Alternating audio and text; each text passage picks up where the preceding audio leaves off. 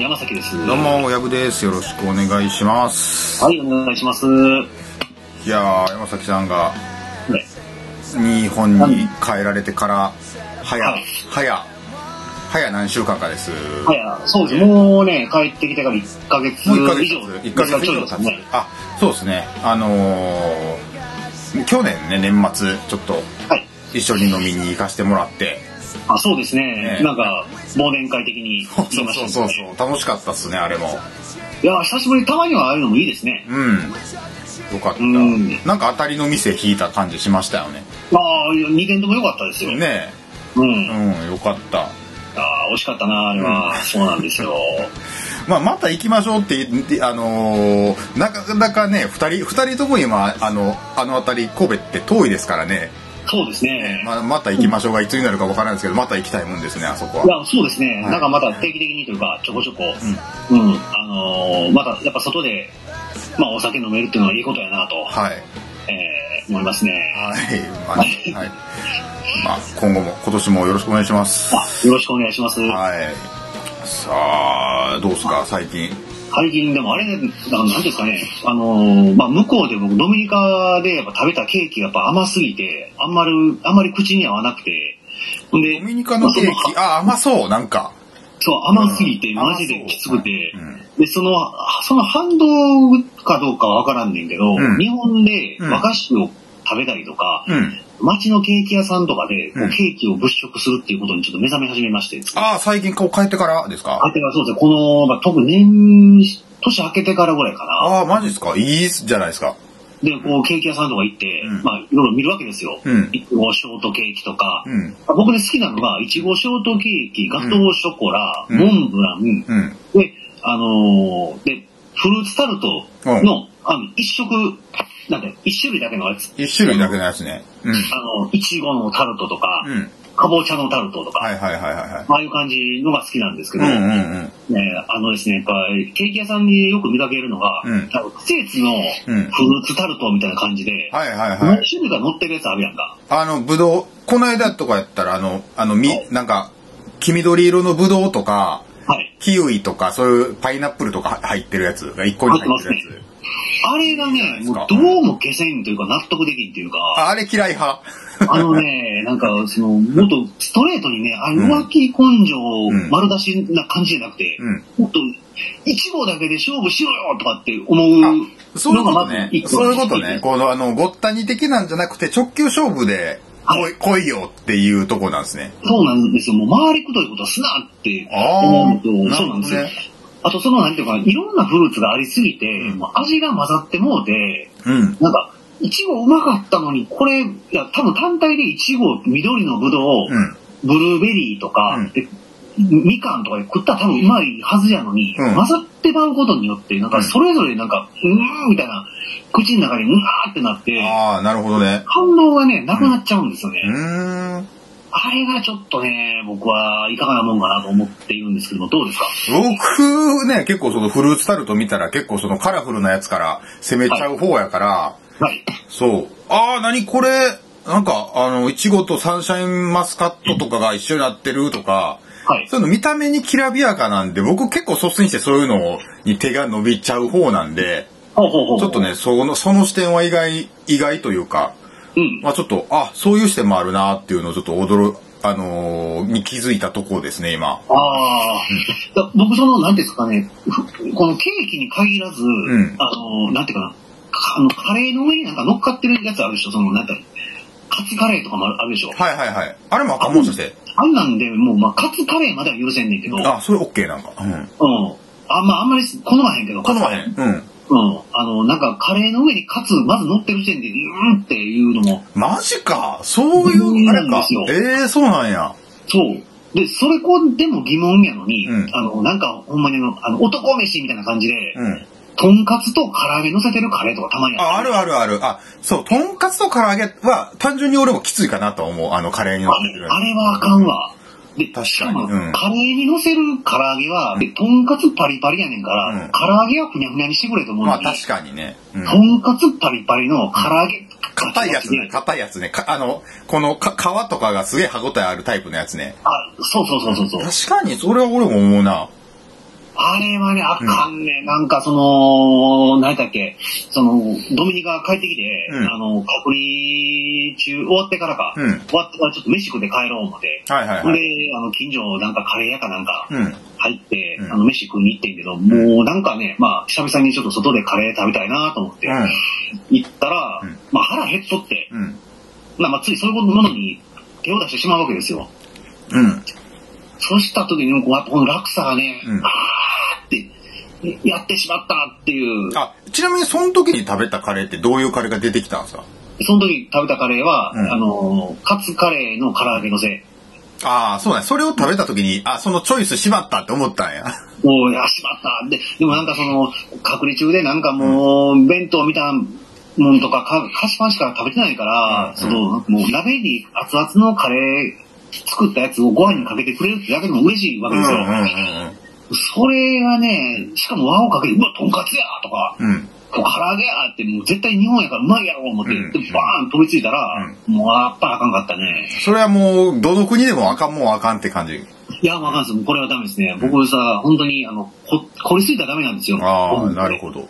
じゃうんあ、あれちゃいますよ、山崎さん。その、あれで行くと、ココイチとか楽しめないんちゃいますココイチはもうだってもう絶対シンプルなやつしか買わない。え、チーズ乗せたりするのはありちなみチーに。ズはまだいいですね。なるほどね。うん。あ、まあ、チーズがありで、で、まあその、パリパリチキンとかもそこまで OK なんやったら、まあいけるか。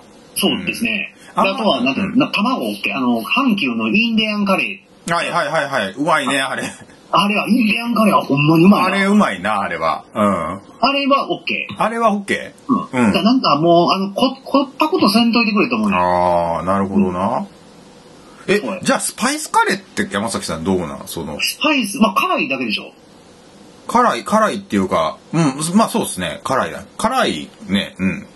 まあ、普通に、まあ、カレーは、その、ななんていうかな、まあ、スパイスカレーとかも食べるし、うんただまあ、まあ、最近は辛いのもちょっと大丈夫にはなってきたけども、うんでも極端に辛いものはうん食べへんというか、その辛いものが苦手っていうよりも、うん。辛い激辛料理って僕、りゅ料理の冒涜やと思ってんねん。ああ、そういうことね。うもん。う味分かれへんやん。辛いってもう、あうんの、言うてイコール痛いやんか。痛いね舌を刺激して。うん。あれをね、うまいと思って食う人の神経が俺は分からへん。もう、そこで食い入ってくる俺は。なるほどな。うんでも面白、いカレーの辛さに関しては僕結構この、自分が美味しいと思うラインを結構、うん。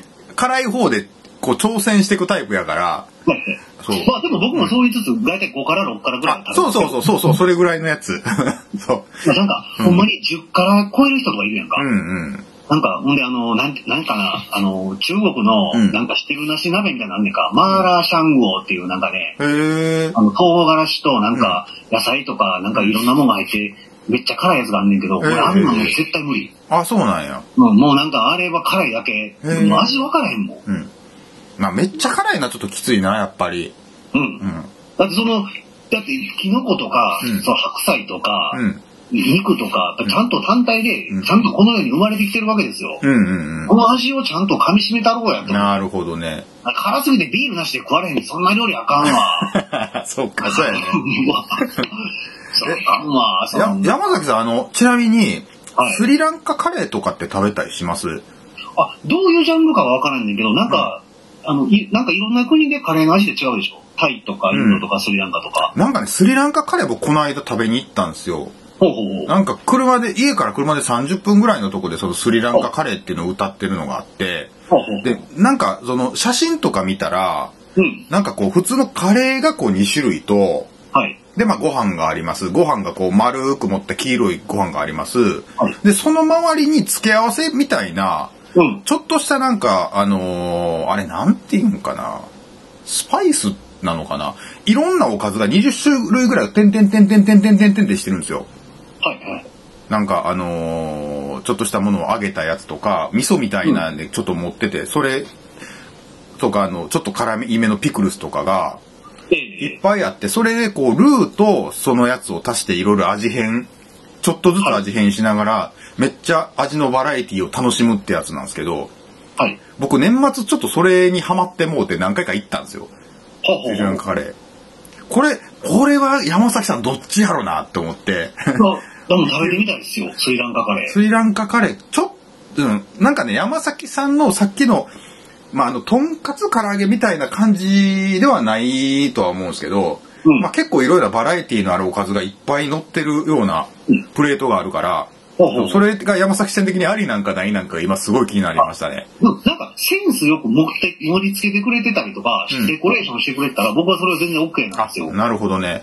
あの、デカ盛り系的なドーンみたはいいな。はいい。はいはい。うん。あれがね、ちょっとやっぱり、あんああ、ま、なるほどね。納得できないでちすょっね。と下品やなーってなっちゃうあ、そうなんですよ。僕やっぱ、ね。様子見にこだわりますから。ああ、なるほどね。はい。そうか。まあ、それやったら多分、山崎さん大丈夫そうやと思う、スリランカカレーは。それちょっとぜ僕好きひ、うん若いうちに召し上がり、食べてみたいですね。ああ、そうなんですね。またじゃあちょっと、あの、こっちら辺遊びに来た時に一緒に行きましょう。ぜひ。お願いします。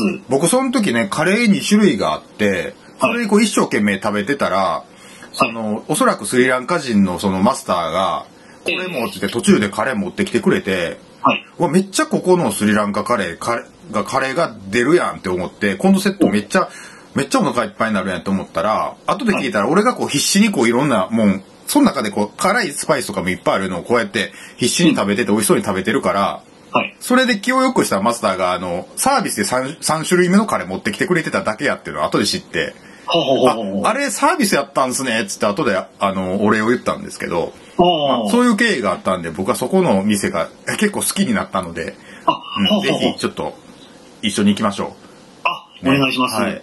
あ、でも、あれやな、山さん偉いな、その、ちゃんと、あ、サービスやったんやって、ちゃんとお店の人とうん、ありがとうございます言うて、ちゃんとコミュニケーション取ってって、あ、うんうん。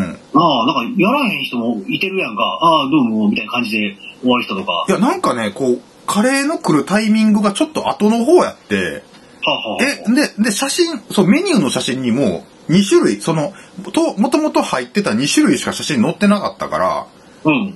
サービスの可能性もあるな、でも確信が持てへんなっていう状況やったんですよ。俺頼んでへん、そうそうそうの。にみたいな。あそう、そうそうそう。あはあはあっていう感じでやったから、うんううんん。まあ、それを確認せずに出るのもちょっと気持ち悪いなっていうのがあったから、あまあ、自分の好奇心ももちろんあって、ええええうん、そうそうそうっていうようなんで、その、あのーも、マスターじゃない、この、そこの、あの、その店員さんがいたんで、これって、この3つ目もこれついてくるもんなんですかみたいな話をしたら、いや、これは違いますね、みたいな、そういうことで言われたんで、ガテンが行って、そうマあスターあ、さんにちょっと、直接お礼言わせてください、みたいな流れになりました。うん。ええ話やなまあまあまあ、でもすごく幸せな気分になりましたね、その、その時は。なんかその後、ちょっとのお心遣いで嬉しいですね。はい、そうですね。ねえ、いやーなんかね、もう殺伐としたことが多いですから、うんなんかそういう、やっぱり、このね、身近なとこにある小さな感動とかね、喜びはね、はい大事にしていきたいですね。そうですね、間違いない。そうなんですよ。ういんやーなんか、なんていうんですかね、まあ僕ももう、あの、今日、まあ去年までいた、まあドミニカなんかで行くと、うんあの、やっぱり、なんですかね、そのコロナで、店なんかおうちおうち入れないわけですよね。せやから、その、うん路上でコンビニの前で、まあ椅子みたいの出して、うんまあ定価でまあビール、コンビニ飲みのちょっと、まあドミニカ版みたいなのがあって、うん。あ、コルマドっていう個人商店があって、そこで飲んでたんですけどはいはいはも、まあ、あの、衛生的にちょっと微妙な国なんで、うんまあ、ハエがね、もう飲んどったらバンバンバンバン来るんよ。え、ちなみにそのコルマドって野菜とか置いてたりするんですか野菜、いやあの、場所によって置いてるけど、フなんかルーツはうんマンゴーとか。大体はね、もうお菓子、ラム酒、んビール、バナナうん。はデフォルト。バナナって結構匂いするから虫がうんこう寄ってきたりって感じかな。そう、なんか路上でもね、バナナとか、うんあのパイナップルとか、パパイヤとか普通に売ってるから、あパパイヤとかまあその辺結構そっかハエが来たりとか、うん。うん。で、なんか街のゴミ箱なんかもハエいっぱいおって、えー、そうなんや。そうそうそう。だからなんか、うん、まあ、割とこう、ハエと共存してたな、俺はう。ん。うん。慣れるまで大変やったんちゃいますそれやったら。そうやな、まあ、一週間ぐらいはかかったけど、うんまあでもなんか、あ、こんなもんかと思い出したら、うん。まあまあ大丈夫にはなってきたかな。まあ、今はもう多分無理やけど。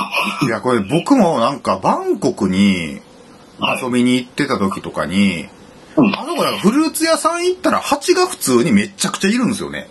そほうの、ほうほで、あ、誰も気にしてへんの、蜂やのに。あの、う。うん。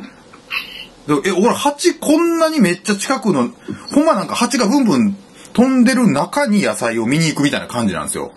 ほうほうまあ、おそらくその、コルマドでのそのハエの感じと結構近いんかなと思うんですけど、ほう。うん。であ、でも、ハエはまだ鬱陶しいですけど、うんハチは刺されたらシャレならんよ。怖いでしょうん。え、だから俺こんなん近づくん嫌やでみたいな感じでうん思っててんけど、まあ地元の人もそうやし、旅行者もあんま気にせずに、そうのん、蜂がブンブン飛ぶ中、こうやす、あの、果物見てるんですよ。それこそほそうの、何でしたっけあれ、えー、マンゴーでしたっけあの匂いがきついやつって。マンゴーえドリアンあ、そう、ドリアン。ドリアン屋さんとかはめっちゃ蜂が多かったんですよ。あ、ドリアンってハチ、あれ来るんや。うん、なんかね、めっちゃ来てたっすよ。へえ、そうなんや。っていう記憶があるから、あの、蜂、そう、ハエではないけど、僕も、ちょっとその、日本で慣れてないものやから、はい僕は怖くて入れなかったことが一回あって、それで。はいはい。うん。なんか多分、まあそういう感じに、まあ、見た目は似てるのかなっていう気がしました、今。うん。うん。あ多分虫がね、こうバーって、まあまあ衛生面とかそんなの問題があって、まあ日本とかもうめっちゃ綺麗にしてるから、うんどうやろな、まあ僕らが生まれた頃の時代は多分そこまででもなかったんやろうけど、どうだろう、なんか2000年入ってちょっとしたら急になんか街中どこも日本綺麗になったなっていう印象が、ああ、の、なるほど振りね。返ると20年前ぐらいからかな。うん。思って、だって俺らだって、まあ、あの、大学生の最初の頃なんか、阪急の重曹の駅とかめっちゃ汚かったやん。あ、汚かった気するな。喫煙コーナーとかやばかったやん。汽船コーナーやばかった。うんバンバンね、あっこで吸ってん、煙もくもくやし、うんで、あの、梅田の阪急の駅なんかにも、あの、それね、バンバンタバコどこでも吸うし、うん大学のキャンパスも道も灰皿、吸い殻いっぱい売ってたやんか。 そうやね。吸い殻いっぱいあったね。いっぱいあったやうんん、か。あったあった。でなんか物質も開けたら煙もくもくやとか、これ何の集団やねんっていうよううんな感じの、確かに、あの、その当時は何も思わへんかったけど、うん今振り返ったら、今ほらどこもタバコあかんなったりとか、うん。その、なんていうかな、もっと道端でうん。酒飲んだりしてると前もっとおった気がしてんけど、うん。あんま見んよなと思って。まあそうですね。確かうに。ん。お酒やっぱ飲まんくなったんかなみんなどうなんやろ、うんその、なんかなんていうかな、その肌感覚的に世の中がどう変わったんかっていうのはあんまちょっとわからないというかね、うん。ですね。でもまあ、タバコはね、その、タバコに関する感覚はでもだいぶ違いますよね。なんか、まあ、たうんあの、シンプルな話、あのー、ね、あの、ふ、普通、昔の、昭和の、昭和じゃないか、バブルとかの時はのドラマ見たらみんなタバコ吸ってますもんね。知ってます、知ってますうねん。あれで、ドラマなんかでも僕、あの、向こうでドミニカで、うん踊る大捜査線がうん僕大好きなんで、ドラマよく見てましたけど、んあの、青島刑事、小田裕二さんなんか、うんタバコ吸うシーンなんかも、うんもう、お定番のうん。ショットですから、うん。もうドラマで普通に吸ってたりしたけど、うん今のは多分ないんちゃうかな。うん。ないかもね。うん。そうやわ。だからその、なん、なんていうかな、その国が、こう、なんか豊かになっていくというか、なんか、方向が変わっていったら、そのドミニカのそのコルマダも、そのタイのなんか、うんドリアン屋さんとかも、そうんのハエやらハチやらなくなってまうんかなとかって思うと、あああ、でもなんか、虫も夜ぐらいうまいというふうに捉えることもできるから、あ。ああ、まあね、確かに食。わへんのもなあとかって、まあ、まあ、なあ、どっちがそうなんやろうなだってね、なんかは白菜虫が食ってたら、それは農薬使ってない証拠やとかありますもんね。あ、そうそうそうそう。ねそこら辺も、うん。俺もだってぎ時間近所なんか田舎やから、うんその、そういうとこで野菜とかを買えたりする場所があったりして、うんたまに行くけど、やっぱ虫ついたりするけど、んまあそうしたらやっぱうまいんかなってうん思うねんけど、そうなんか都会でずっと生まれ育ってる子は、そういうのもう信じられへんらしくて、あ、そうやんね。確かに。虫やろかーってな、ってなっちゃうらしいですよ。うん。ね白菜、白菜結構虫埋まってるよりさ、白菜とキャベツ結構虫埋まってるより高いイメージ。そうそうそう。だってあの、葉物野菜でしかもちょっと甘みがあるから、うん。そう、虫、虫さんが好きなのかもしれん。悪も少なそうですしね。あ。そうそうそうそううん。まあ、キャベツは多少あるか。うん。そうなんやな。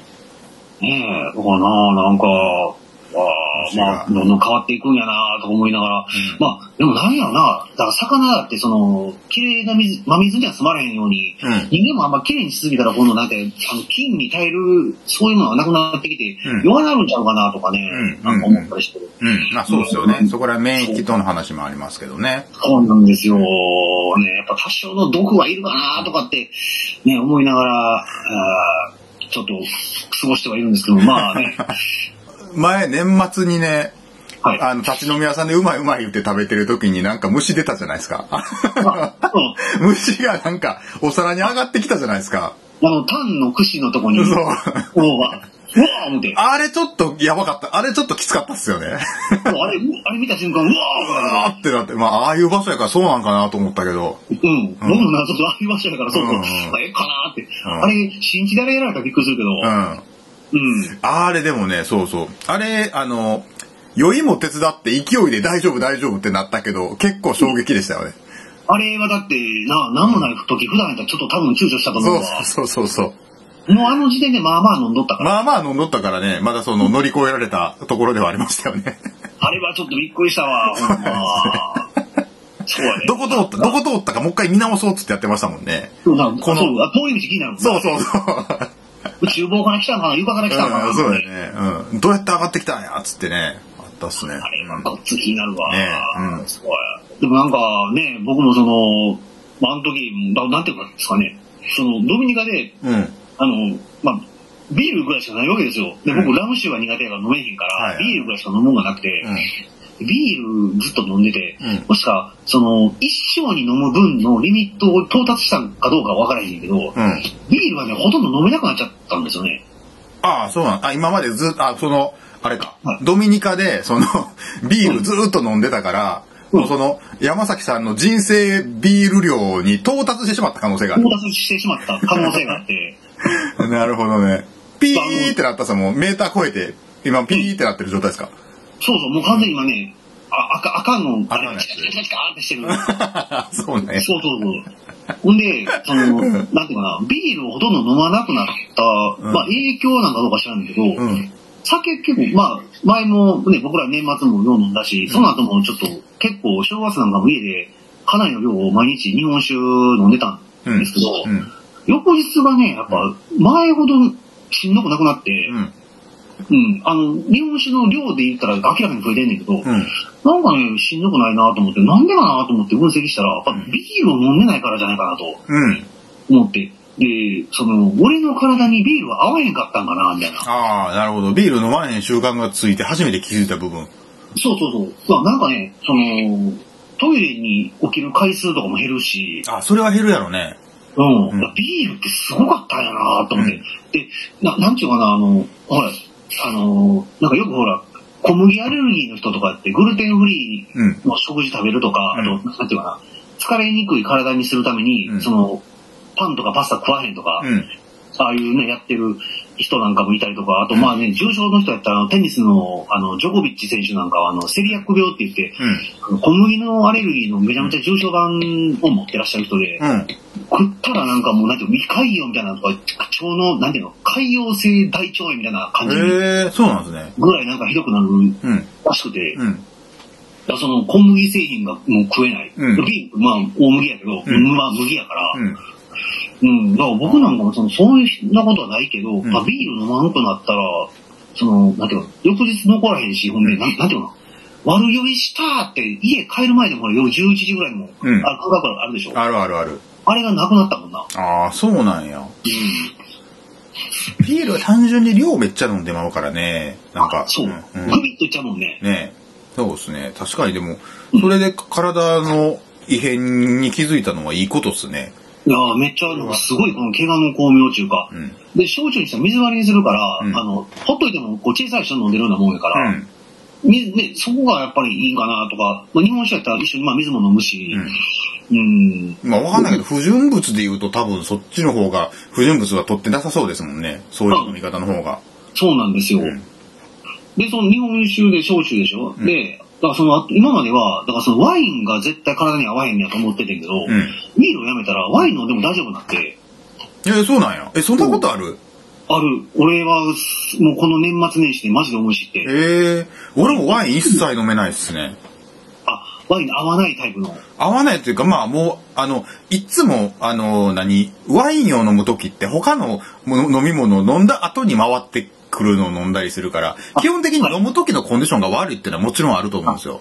確かに基本ワインはこう、ススタートコンディション悪いから。う。そうでしょううんん。いや結婚式の後半とかでしょ、ワインってん、。あそうそうそう。最けど初、大体結婚して最初乾杯シャンパンで行って、うんうんそうそうで、次ビール出てきて、うんで、その後にワイン出てくるみたいな、もうなんか最悪の時に出てくるから。あ、なんか、あと友達とかと飲みに行ったときにお酒に結構ね、あの、造形のある人って、2軒目とかで、ちょっといい感じのワインバーがあるとかいう感じの時があるじゃないですか。ありますあります。で、このワインが飲みやすいとか、 で、どうなんてこうんう、飲んできた時に、味もわからへんけど、あまあ、意外にいけるとか言いながら、 うんだまあだその時も、その時もまあ結構コンディションって悪い状態でそのスタートになるから、うん。うん。っていうのがあって、多分次の日に、ほぼ確実にわ割り酔いすするので、うん。自分、そのワインを飲んで、いい、良かった思い出が一切ないんですよ、僕。ああ。今んとこそ。うん。うもうダメージを受けるばっかりやな。そう。だから、今後もし試せるとしたら、今まであの、サイゼリアってワイン飲めるんでしたっけ昔飲みましたよね。あの、100円ワインになります。そうそうそう。まあ、あれもどうなんかわからへんけど、だから、な、普通にシラフの時に一回そういうのを飲んでみて楽しめるかどうかっていう感じかな。あの、なんていうかな、ちょっとご飯を、まあ、家でちょっと作って、うんでワインでちょっとやりましょうと。うん。僕やったら、まあ、ワインしか飲まへんから、う案外マシかもしれん。ない。そうっすね。ちょっあとれでやってもみたいな、ビールってほら、とりあえずビールっていう、うん習慣になってるやんなかっ。てる。なんとなくビールもあるし。あ、そうそう、なんとなくビーうル。んそうそう、とりあえずとビりーあえル。ずもうなんとな選ぶくビール。、え、選ぶ、うんなんか、今この中から、なんか何秒以内に選ばなあかんっていうエネルギーを放棄する時があるんですよ。努力を放棄する時があうっんて。あ、ビールで、みたいな。 あそうそう、ビールやるもん な。そうやね。良くないことやけど。うん。だからそれがね、なんか、まあ僕なんかそのビールの選択肢が外れだから、うんほんならその、喫茶店とか、うんここの、なんかとこ行ったら、なんか降りて、プロントとか行ったら、うんなんか、なんていうのまあパスタセットとみたいな、ほんなら大体ね、ビールが置いてるんですよ。うん。ほんなら今までやったら、ビールが、あ、じゃあビールくださいってなってたけど、うんビールが飲まんようになったら、その酒飲むか場所がうん激減すんだよね。ああ、そうか。プロントとか特になんか、ビールも種類置いてそうやもんね。そう、プレミアムモルスとかあるから、うん売ってまうねんけど、んもう全くないねん。うん。だからね、もうそういうのだったら、水とかうん、お茶とか、うんコーヒーばっかりってあれやなと思うから、さっき紅茶飲んだりとかうんするのあって、あ、プロントでもそう、え、そうなんや。おしゃれ。そうよなんか俺ちょっとおしゃれになって、なんか、普通の時に、あ、ついでにプロントよろみたいなんかあんまなくて、今んとこ。うん、でもだから、だからあそこ行ったらお酒飲まなそんな感覚は俺あるから、まだ。 うん。あ、それはめっちゃわかるわかります、うん。あんなとこに行ったからにはビールの一本でも飲んだろみたいな。なんかそう いう、そうそういう感じがあるから、そこで紅茶飲むのおしゃれ。うどっか、その、遠いとこ行って帰ったりとか、うんまあ、近場でも買い物行って帰ったりとかするときとかでも、ああ、最後ちょっと、なんか喫茶店でちょっと一服しようかなと思って、カラーンと入って、うんああ、もう今日晩飯なんか作るのもだるいなって夕方とかで頭ふーって3時半とか4時でよぎったら、ん。うん。その、そういうとこでもビールを今までは頼んじゃったりししてんけど、へえ。ビール飲まんとなったらそれがなくなるから、うん。マジで。だから俺今冷蔵庫に実家の冷蔵庫ビール、りょうさん、正月、うん。あの、溜め込んできたけど、うん。一本も開いてへんもんな。あ、そうなんや。うん。俺この年末年始めっちゃビール、缶ビールめっちゃなくなったな。マジで、ちょっと今度ほんならも持っていくから、あ、 もはいあくださいください。う、も僕もそんで、それ飲み切ってからやめます、ビール。う、よーきゃんねうんん。多分50本ぐらいのやっとったな。マジっすか俺どうしようって、俺今の体調やったら、体調っていうか感覚やったら、1年かかっても飲み切られへんわ。あ、そうっすか。うん。なんかあれっすよね、ビールって、うん。あの、ゴミ捨てに行くときに、え、こんな飲んだんってなるっすよね。あ、そうそうそうそうそう そう、なる。ゴミ袋のでっかいやつ40リ、45リッターのやついっぱいあるもんなう。ん、なる。もう結構速攻なるっすね。うん。で、だって、うん、普通にちょっと今日バーッと飲むぞ言ったらやっぱ3本4本いくやんか。行くんすよ。なんか、そうそうそう、3本4本行ってまうんすよね、カンカン。ほんであの、なんかほら、発泡酒とかって値段ちょっと安いやんか。うん。半例とかやったら。うんほんならもうちょっと雑にいってまうから、うん。やっぱりね、それが4、5日、正月やった場合、休み4、5日あるかあるら、から、うそん。したらやっぱり20本ぐらいはいくよね。行くっすね。だから、僕はあの500缶を、1回飲みに行くときって500缶を2本か3本か4本かって、その時のコンディションで決めるんですけど、はい。年末年始って結構その、飲む頻度が上がったらどんどんそれが増えていくから、はい。買ってくのがこう2本から3本、3本から4本でデフォルトがどんどん変わってくんですよね。うん。だから結構それもあってちょっと勢いついちゃったっていうのがあるから、あそれはわかるなぁ。うん。気ぃつけなあかんなあと思って。そうなんですよ。いやビールは怖いですよ。うん。そう、今だからビール立ちした山崎さんが体調がいいっていうのはなんか、うんいいなあって思いますね。いやー本当に、うん。すごい変化ですね。もうだから飲みたくないでしょ、ビール。飲みたくないです。そうでしょうん。そう。うん。あ多分、炭酸系やから僕、コーラとかスプライトもダメ。うん。あそう炭酸。か量、わーって。あの、メルキンソンとかは大丈夫やけど、あのあ甘くないやつうん。はいいけど、もう甘いのはもうダメ。甘いやつ重いっすもんね、ちょっと。重いんそう。わかるわ、それは。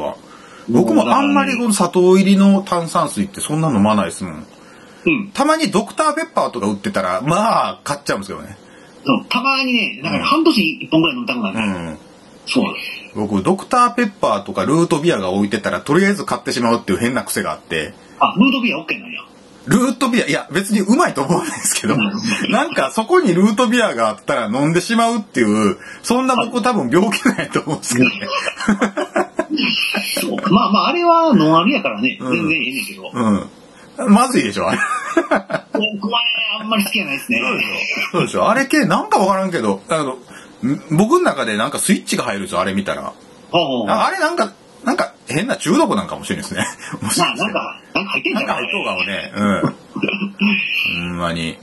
ねえ。いやー、そうですね。いやー、ほんまに、そういやー、味覚も、その、飲食の、あれ、思考もやっぱり年とともに変わってくるんやなーっていうのがね、うんいろいろ実感しましたね、本当に。山崎さんも、あれは、あの、鍋とかって結構まだします、いっぱい。帰ってか鍋ら。は、あ、もう、日本帰ってきてからはやりますね。もうめっちゃ鍋っすね、最近、ほんま。あれってめっちゃ栄養取れるやん。ねえで、最近気づいたんですけど、あの、くず切りってバリうまいっすね。あ、やっと気づきましたか、くずりの、まだく、ず切りマジでうまい、あれ。あれはね、うん。あの、僕なんか、まあ、鍋とか、あと、すき焼きとかうん、するときも絶対入れんねんけど、んあれはほんまにうまい。あねの、森のくずきりとか、あれほんまにうまいもんな。わからん、森な、俺が食べてるのが森なのかどうかチェックしてなかった。そうね、森がうまいんや。そう、昔あの、六代目分子師匠がコマーシャルやってたうんのが森のくずきりやけど、うん森はほんまにうまいな。そうやね。うん、やっぱくずきり、あの、味しみたら、味変してうまなるし、うんあれはほんまにいい食材やと思うわい。や、僕だから、白滝みたいなもんやろうと思って思ってたけど、全然違ったね。あ、違います、違います。うとん、溶けるね、あの、ね、くず切りってね。そう、あの、とろーっていう感じのね、あの、鍋の底に沈むやん。沈む。だからさは、い最後ら辺で出てきた時のラッキー感あるし、あれ、すぐて、ほんでちょっとポン酢かなんかで、うんごまだれで味変して食ったらめちゃめちゃうまい。あと気づいてんけど、あの、雑炊にした時に、ご飯にたまにくず切り残ってると、そこの食感、ラッキー食感、あそこのラッキースプーンっていうか、わかるかなあの、あわかります、わかります。あの人すくいラッキーな時ありますもんね。あれはね、なんかま、あのー、雑炊の感動が上がるよね。上がる、上がる上がる。すうん。ごいわ。いや、本当にね、なんていうかな、あれは、だから狙ってできるもんじゃないやんか。うん。そうだから、だからなんかね、本当にね、何よ、鍋って僕はその、もうすごい効率的な食い物やと思っとって、肉も野菜もバーンとぶち込んで、うん。あの、バランスよく自動的に食べれるし、うん。効率的やなと思う一方でですね、うんそのくず切りが、うん。は、その、ほら、そこに沈んだドロドロみたいなのが出てくる。あれが狙っても出て出てこないもんで、うん。効率性を求めたら、あの食品はね、手に出会うことはできないんですよ。うん。そうやこね。のね、相反する感覚はね、あの、くず切りを食べていると感じますますね。くず切りランダム性高いっすよね、ちょっ と。そうランダム性高いね。いやーあの、ランダム性の、とかの偶然性の高いやつね。うん。そうやね。いやわ確かに合理的なんかどうかは分かんないですもんね、あれは。ー、あれは微妙なとこですよ。うんだって栄養もあんなことが使用しないしな。よう知らんしね、確かに。うん。うおんいだからあの、栄養はないやつは豚あかんとか言うね、それで囚われたらやっぱりね、味気なくなるしな。うん。感動ないもん。やっうんぱ、くずきやるから感動すんねんで。そう最近ハマってんねんな、マジで。うまいわ。。そうそうそうんだからそうなんですよ。なんかそれもね、僕も最近結構思うんですけど、んそのなんか、よう話しとって、なんかね、もう古典やら何やらの話をたまに僕もすることあるんですけど、そしたらやっぱ、これって何の役に立つんですかとかってはいはいやはいったり、聞かれたりすることあって、うん。で、音楽なんかね、音楽もそうやと思うんだけど、うん。あのいやすそのなん、役に立つからやらへん、やるとかね、役に立たへんから必要ないとかって切っていくっていうのね、うん。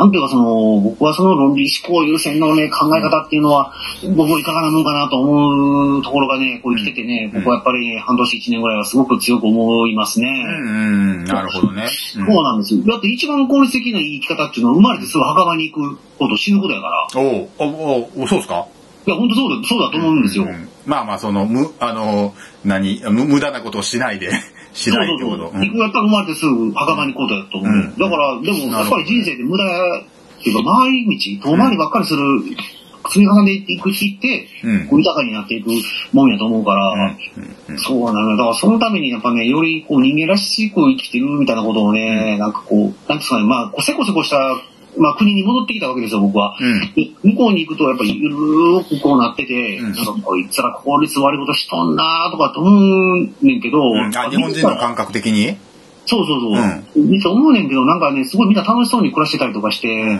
うん、なんか、あ、ええな、なんか、しんどいことあってもええやんけ、ビールがあるやん、ビーチがあるやんって、他何がいるねんとか、うん。みたいな感じなんよね。あ、でも確かにそのね、ライフスタイル目の当たりにしたら考え方変わるかもね。まあそうなんですよ。んまあそんなのもあって。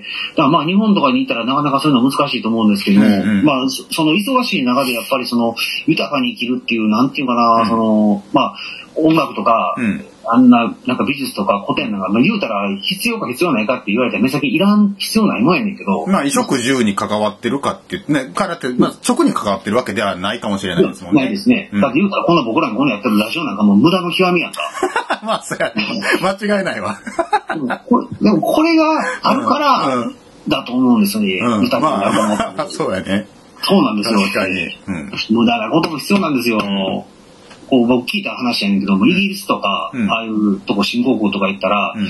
あの、今日、なんていうの、その中国人とか、東南アジアのうん成り金の人とかが来て、もうその競争競争ばっかりで、うんもういかに合理的に最短で、その、金を稼ぐかっていうことにしか発想がいかへんらしくて、ああ、なるほど。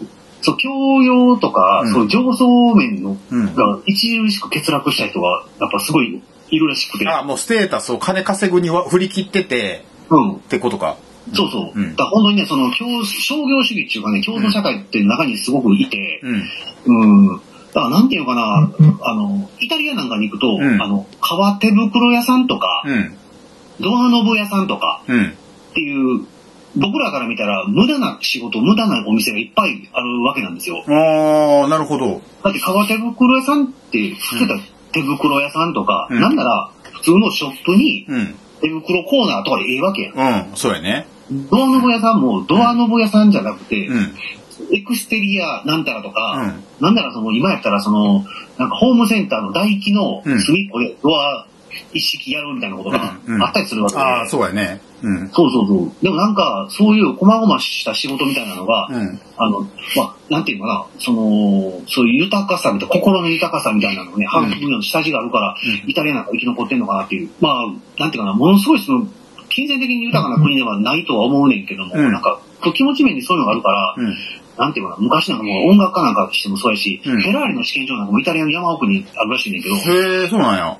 そうそう、そういうとこじゃないとやっぱクリエイティブなものも出ないし、うん世界のトヨタなんかもやっぱり東京に行かずに愛知県に残ったからこそね、うん世界のトヨタに居続けたんじゃないかなと、うんうんうん。いうのがあって、なんていうかな、やっぱそういうね、なんか、あのーあとな、なんていうか、その、すごい研究者とか生まれるのも、田舎の大学やと、田舎のキャンパスだったりするので、うんアメリカの大学なんかも、だって有名な、あの、UCLA とか、ミシガン大学とか、うん。ノースウェスタン大学なんかも、全部田舎、ん周り自然ばっかりやから、うんうんうん。あんな日本の東京の大学みたいなことは絶対あれへんで。ええ、そうなんや。うん。あれ、だってあんなんしてたらもう商業主義、競争主義のこんな空気を浴びすぎてしまって、うん。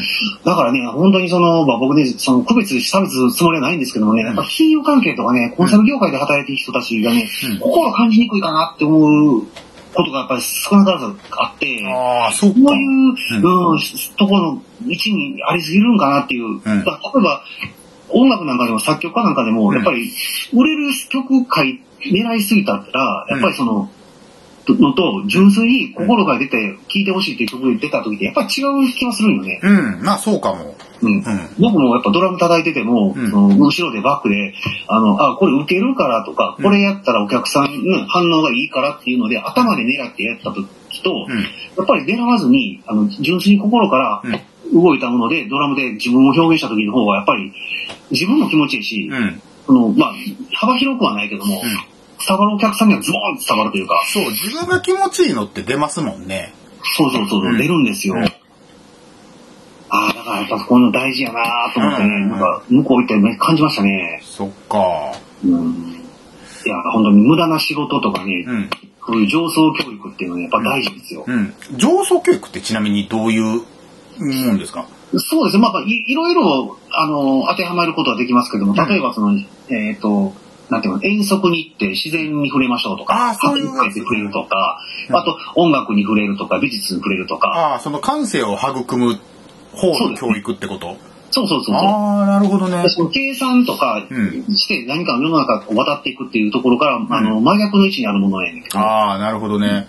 らこれをやってると、なんか世界の、まあ日本なんかも、だから僕すごい驚異的だと思うのが、うん。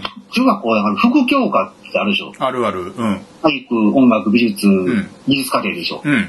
で、1週間に2コマ、体育は3コマが、うん。あんだけど、あれをね、しっかりその、中等教育の中で組み込んでやってるっていうのは、もう驚異的なことだと思ってうね。ん。うん。うん。あれが必要なかったら削って、削れるわけですよ。うん。そうですねう。ん受験やったり、その、確かに奨学金確かに稼ぐ金だったら、うんうん必要ないんですよ。うん。でもやっぱりね、なんていうかな、その、きちんと、その、そういう音楽をしてるとか、うんあの、まあ僕はちょっと美術を疎いからあれですけど、うんまあまあ美術とか、うん。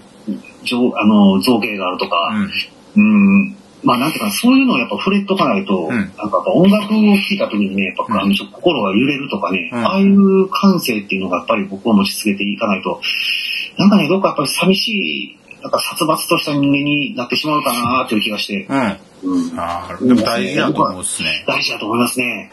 えー、だからなんか、去年ですかね、2021年にもドミニカ共和国の、うんあの、サンドドミニク自治大学に、うん。グランドピアノをうん。日本政府か大使館かなんかから寄贈したんですけれうどんも、。ああれがね、やっぱドミニカのこう上層教育の、うんお大きく改革するきっかけになってくれたらなというふうに願うばかりですうね。ん。うん。うん。ああとそうですね。あとそれと、まあ皆さん機会がありましたら、うん。矢部さんの弾き語りのコンサートに、ああぜぜひひぜひ足を運んでいただきたいと思います。はい、ありがとうございます。ぶっこんでくれて。はい。頑張って活動を僕もやります。はい。ですね。僕ね、あれなんですよ。今度、はい。ピアノのレッスン体験してくるんですよ。 どうですかそう。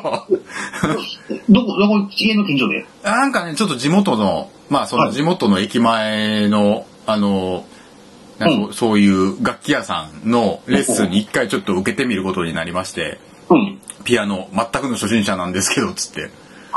そう、一コマ入れて、はい。ちょっと楽しみなんですよね。え、週に1回いや、違います。とりあえず、まあ体験で一回だけですね。あ、はだあからはそあの、はあはうん、それで、こう、両手使ってこう、じゃあじゃあじゃあでこう、いい感じに弾くのとかっていうのに憧れてたので、うん。で、多分その、ピアノのレッスンやったら一応多分両手使うんじゃないかと思って、ああ。それで、だからピアノのレッスンですね。実はあれですよ、僕もね、うんうんあの、ちょっとピアノレッスン行こうかなとかって思ったりして、うんうんもうちょっとなんていうんですかね、あの、やっぱ客前で弾くにしろレベルが低すぎるので、うん、うん、客前でその、まあ、なんていうんですかね、まあ、ドラムって一人じゃあんまできないんで、うん、弾き語りとかうん歌番とかで入れるようなレベルになんとかピアノのスキルを上げたいなっていううのん、があって、うんうん。僕もそうですね。まず弾き語りする余裕なさそうやから、うんとりあえずこの曲のバッキングをあなんある程度弾けるようになりたいっていうことを目標にやろうかなと思ってて。あうん。いいですね。はいいやー僕もちょっと、そうですね、なんかピアノ、ちょっとクラシックピアノなんかもちょっと習ってみようかななんて。おー。うんそうですね。まあ、ちょっとそのあたりで感性をが死なないように、そうですね。やっぱり、刺激を与えていこうかなと思ってます。磨いていかなあかんと思いますね。はいうん。ほんで、レッスン行ったら、うん。無理やりでも週に1回絶対やるから、うん。それがええかなと思ってね、その英会話なんかと一緒だと思うけど、うん。そうそう日そ本う。にしてもうた方がええかなと思ってね。でほんま、で、楽しむ、さ楽しめるように脳みそを開く、開くことを思い出す癖をつけたいなと思いました。うん。ああ、ええこと言いますね。うん。そうそう。あた楽しむっていうことを思い出すっていそうそうそうそう。意外にこれね、僕もなんかたまに何も楽しくないなっていう。あ、一応そのアーティスト活動をやってるけど、アートに触れても全然、例えば絵見ても何も感動せえへんみたいな時あった時に、あれここをキャッ俺はキャッチできる人間でありたいなって思い直して、うん、ちほうほょうほっとうふとあの自分の最近の生活忙しすぎるんじゃないかっていうのを、うんこうあの振り返るような時っていうのが去年結構あったので、はい。今年はまあ心に余裕を持ちながらいろんなものをもっと楽しめる、もっとうんそういうものにキャッチできるように生活したいなとそう思っですてね。 2022年を迎えました。いいですね。そのなんはいか楽しい、美しいものを見て楽しいと思える感性を。そうですれね。もはい。そうそうそう。まいやー、こ れれ、今日本当に非常にいいこと言いま したね。もうそれだけでええじゃん、漫画。あーあと、ちろん、別に画面でいい。 あー今回じゃあもう超短い感じでいけそう。そうですいねや、ちょっと感動しました、僕。はい。おいやいや、それはほんま最近すごく身に思ったことで。うん。ああ、そしてそうですね、なんか僕らならず、あの、今の日本の皆さん方も、もしかしたら必要なはい。反省かもしれないですね。はい。そうですね。いやーじゃあ、あと、そうですね、70、これ、76 6回ですかですね、おそらく。はい。それぐぐららい。いですかね。はいえーあーまだまだ喋っていきたいと思いますんで、はい引き続きに視聴者の皆様、あー何卒よろしくお願いいたしおます。願いします。えーというわけでお相手は山崎と、ヤブでした。失礼します。見てさずっと好きに走ってきたけれどだけど今わかったことは守るべきものが僕にできたんだバタバタと毎日に追われてさ月並みな言葉しか出ないけどだけど今伝えたいんだよ幸せにすることが全てだと Ah